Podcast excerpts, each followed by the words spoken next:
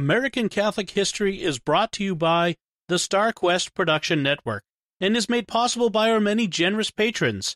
If you'd like to support the podcast, please visit sqpn.com slash give.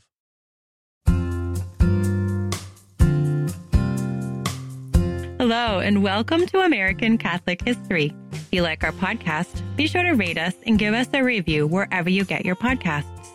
I'm Noelle Heaster Crowe. And I'm Tom Crowe.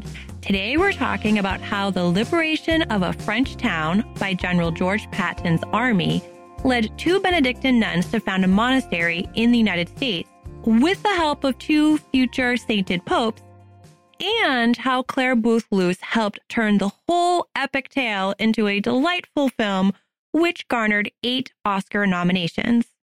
As with so many of our stories, there is a lot going on here. Man, I tell you, God is never doing one thing at one time in this small Catholic world. This one begins well before World War II. Vera Duss was born in Pittsburgh, Pennsylvania in 1910. Her father was a native of Pennsylvania, while her mother was originally from Switzerland. When she was still young, her mother took her to Europe, where she grew up in France. She went to school and eventually to the Sorbonne, where she studied to be a surgeon. So she was a very capable student. Yes, she was capable and driven to achieve. But in 1936, the day after graduating, she shocked her family and associates by entering the Benedictine Abbey at Jouarre, northeast of Paris. She was given the name Mother Benedict, as it seems all nuns at that monastery are called Mother, whether or not they were ever abbess. Entering the monastery didn't mean abandoning her education, though. She taught and served as a doctor, especially in the monastery infirmary. After a time, her mother, Elizabeth Duss, also came to live with the sisters at Jouarre. And all of this proved to be very important because by the middle of 1940, World War II had come to France and life became very different. It's important to note that Mother Benedict and her mother were still Americans at this point. Mother Benedict by birth and Mrs. Duss by naturalization. Neither had renounced their American citizenship during those many years of living in France. That became more of an issue after the bombing of Pearl Harbor and the entry of the United States into the war. With the Nazis already occupying France, any Americans living in France became enemy targets. So Mother Benedict and her mother had to go into hiding. But the monastery couldn't spare Mother Benedict. She was the house doctor, and where would she go? So the monastery at Jouarre contrived a number of schemes to conceal the fact that two Americans were living there. It was four very difficult and tense years for Mother Benedict and the Abbey, as discovery would have meant dire consequences for them all. In the summer of 1944, while Mother Benedict was in hiding, basically confined only to her room and the infirmary, she contracted hepatitis herself. It was while she was recovering from this illness that the Americans came. General George S. Patton's Third Army finally liberated Jouarre on August 27, 1944. And with that, everything changed for Mother Benedict. Mother Benedict and many other sisters had gone up to the tower of the monastery to watch the coming of the liberating army. After four years of Nazi occupation, the sight of the white stars emblazoned on the hoods of the vehicles was a truly remarkable sight. All of the sisters were overjoyed, but Mother Benedict was just undone by the sight of the stars and stripes whipping in the breeze as the GIs passed by. When she turned from the sight, she realized that her life was changed. She realized that she no longer felt the connection to France and to Jouarre. She realized that she had to give back, to go back to America. She said that the sight she saw that day was, quote, an absolutely astounding experience for me. It shook my foundations, if you will. I realized how much blood had been shed for this liberation, and I had to ask myself, how was I going to match this gift? The only thing I could do was start a foundation of monastic life in America to extend the life giving work of these men in this country. And that, as they say, was that. Almost. Just to complete the story of that life changing experience, after she'd gone back down to the infirmary, she was still ill after all, one of the sisters came in to her with a roll of lifesavers, which she'd been given by one of the American soldiers, and this sister thought that Mother Benedict should have the first one. When the sister asked what message she should take back to the soldier, Mother Benedict took one of the pink roses that was in a bedside vase, slightly drooping, and said to give it to him. The sister reported back that when she gave it to the soldier and told him This came from an American nun. The soldiers simply burst into tears. At 34 years old, Mother Benedict had her life's mission. And in faith, she simply trusted that if she remained true to what God had given her to do, God would provide what was needed for the doing. So she set about to keep up her end of the bargain. Mm-hmm. Less than a year later, when the war was finally over in Europe, Mother Benedict finally told the local bishop and her abbess about her new calling. The bishop had a soft spot for her due to emergency medical care she had rendered to him during the war. He happily endorsed her desire. The abbess, however, wasn't keen on the idea, but she gave her blessing and her promise of prayers. The next step was to get permission from the Sacred Congregation for Religious at the Vatican. Permission from the Vatican was needed because this was a fairly new approach to things. Normally, when a Benedictine foundation is made, it happens because a bishop requests that an abbey send some sisters. The bishop who writes is then also expected to provide support land, money, a building, that sort of thing. But Mother Benedict had none of that. Not a single bishop in the U.S. knew of her desire, let alone had requested that Jouarre send any nuns. So the next thing to do was to write to Rome to get permission to go about this a new way. To that end, Mother Benedict began writing that letter to Rome. And this is where the whirlwind of remarkable events and meetings began. If we tried to describe them all in this episode, it would be a half an hour long, easily. So we'll give you the summary. Right. If we related all the amazing details of the story, it would easily be three times as long. So, as Inigo Montoya said, let me explain. There is too much. Let me sum up. First, she developed appendicitis. Not usually how great adventures begin, but in this case, it was a blessing. It meant she had to go to Paris for emergency surgery. She knew that while in Paris, she would have the opportunity to meet with the French ambassador to the Holy See, the philosopher Jacques Maritain. He loved her idea and gave her pointers on how to go about approaching Rome. Providence. The next sticky question was how to finance the trip to Rome. The Abbey was strapped for cash at the time, but just then a surprise letter arrived from a very old friend of Mother Benedict's. It was a letter of apology for being so late in sending the gift she had intended to give years before. It was 25,000 francs. And boom, the trip to Rome was financed. Then the abbess came around to supporting the idea wholeheartedly, so she gave Mother Benedict a very needed letter of endorsement, which she addressed to the Pope to gain his support. But that letter wasn't enough to make it happen in Rome, so she had to meet with the papal nuncio in Paris, and that man was Archbishop Angelo Giuseppe Roncalli. Roncalli loved the idea and handwrote his endorsement directly onto the abbess's letter. Providence again. And nowadays we know Archbishop Roncalli as Pope St. John the 23rd. So, with this document in hand, she went to Rome. Things did not go smoothly there. First, she did meet with the Pope, but he kept the letter. This was a near catastrophe. Enter the Undersecretary of State, Monsignor Giovanni Battista Montini. Montini did two great things for her. First, he gave her guidance on how to replace the document, and he promised that he would endorse the new documents as needed. Providence doesn't always go in a straight line, as we know. Yeah. If it did, we wouldn't need faith. yeah. Second, Montini talked with her as an interested father about her desire to establish a monastic foundation in America. Right. He talked about how America was largely a Protestant culture and that the contemplative life of a monastic community would be a tough sell in the United States. He recommended that all sisters have some sort of skill or craft that they were excellent at. Mother Benedict took this advice to heart, as we'll see. Mm-hmm. And Giovanni Battista Montini, of course, is now known as Pope St. Paul VI. So they got the permission they needed, plus two visas to enter the United States, and now came the task of actually crossing the ocean and finding a bishop to take them in. Back at Jouarre, Mother Benedict and her loyal sidekick, Mother Mary Aline, began figuring how they'd make the crossing. The abbess had selected five additional sisters to join them, but with only one additional visa, those five would have to wait. Now, you mentioned Mother Mary Aline. Just so our listeners know, Mother Mary Aline is just as much the hero of the story as is Mother Benedict. Mother Benedict would not have remained concealed for the four years of Nazi occupation were it not for Mother Mary Aline. And everything that Mother Benedict accomplished up to this point and afterward in America likewise would not have happened without Mother Mary Aline's assistance. It's almost like a Frodo Baggins, Samwise Gamgee sort of a thing. Absolutely. And this is the part of the narrative where we crash into the events which became an Oscar nominated movie script. Which is crazy because everything which came before this, especially everything that we didn't even talk about, was the stuff of movies. Seriously. The crossing was arranged, friends of the Abbey helped finance it, and they went to live with two lady artists in Bethlehem, Connecticut, in their home, which they called the Sheepfold. How the connection with the artists came about was another point of Providence smiling down on them. The two artists were actually oblates of the Benedictine Abbey of Solesmes and had been to France a few times.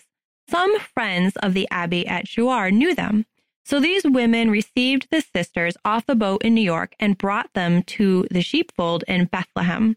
They were welcome to stay as long as was needed to establish their foundation. Mother Benedict had hoped to establish her foundation in the Diocese of Richmond, but didn't hear back from the Bishop of Richmond until after arriving in the States, and when he finally did write back, his answer was no. Likewise, the local bishop down in Hartford wasn't keen on the idea. He kept putting off meeting with them and told many people that they were not welcome to establish a foundation in Hartford. He did allow them to remain in the diocese while they worked to put things together. He just hoped that it would happen elsewhere. He also made it known that if they didn't acquire land in short order, that they'd have to pack up and leave. So that made their situation much more urgent. Ah, but then Providence smiled on them again. Mother Benedict desired to take up weaving. She remembered what Monsignor Montini had said about having skills that would be noticed and respected in the local area. So it was fortunate that a neighbor, Mrs. Leather, had a number of looms which she was willing to train Mother Benedict to use.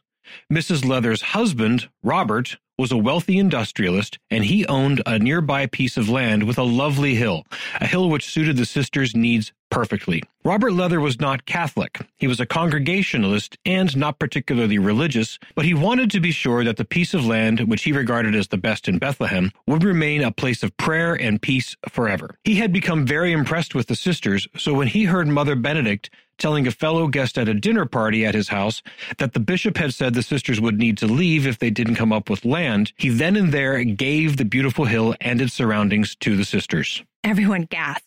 Imagine that. No doubt tears were also shed.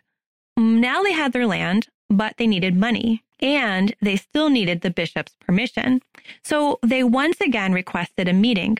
This time, since their request came with the assurance that they had secured the land, he agreed. When the sisters met with him, deed to the property in hand, he was impressed with their story, their resourcefulness, and the land. Though he expressed severe concern about their lack of money, by the end of the meeting he found himself saying, The diocese welcomes you. This part is depicted fairly accurately in the film. The bishop wasn't antagonistic to the sisters, but he was brutally realistic with them about the challenges they would face. In private, however, he confessed to his secretary, an irresistible force has been let loose in New England. Boy, was that the truth. So now they had to raise the money to purchase or build the buildings. Fortunately, the two lady artists with whom they were living I just realized we hadn't said their names yet, Lauren Ford and Frances Delahanty, they were able to get into contact with a lot of well-to-do families because they themselves had come from well-to-do families. So the sisters began sending letters of introduction and a fundraising plea to every Catholic of note that any of them could think of. One connection led to another, and the sisters, while raising money, were also put in contact with an amazing woman whom we've talked about before, Clare Boothe Luce. Luce like the sisters, was a force of nature. We told her story in episode 61. Importantly for this tale, this encounter with the sisters was only a few years after Clare's own conversion to Catholicism. She took to the nuns' story. She visited them in Bethlehem as they were establishing their abbey and soon wrote a short story based on their adventure. That short story, in very short order, was reworked into the script for the 1949 movie Come to the Stable. Luce was actually nominated for an Academy Award for her work on that script, but it had some significant differences from the real story. As Clare told the story, the sisters came over to found a children's hospital, which is obviously more compelling than just founding a contemplative abbey that sells handmade blankets, cheeses, preserves, leather, and other crafty things. Again, channeling what Monsignor Montini had said a few years earlier. Exactly. Another major difference was that, in Luce's telling, the land was donated by a New York mobster who had intended to use the land to build a getaway home for himself but was moved by the sisters' humility and simplicity, and ultimately he donated it when he found out they had been in France during the war. His own son had been killed in France, so he felt a connection. Mm, That's a little more dramatic than the real story, Mm. but also it parallels Clare Boothe Luce's own story. She had lived a life of indulging in pleasures and asserting her will for the first 41 years of her life until her daughter's tragic death. And it was through the ministrations of Father Fulton Sheen that she came to find solace and comfort in the faith.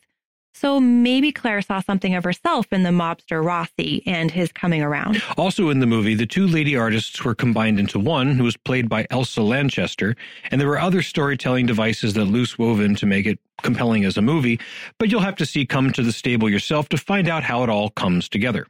Come to the Stable was nominated for eight Academy Awards, including Best Actress for Loretta Young, herself a Catholic, Best Supporting Actress for both Celeste Holm and Elsa Lanchester, Best Writing, which Clare Boothe Luce was named in, but it didn't win any of them.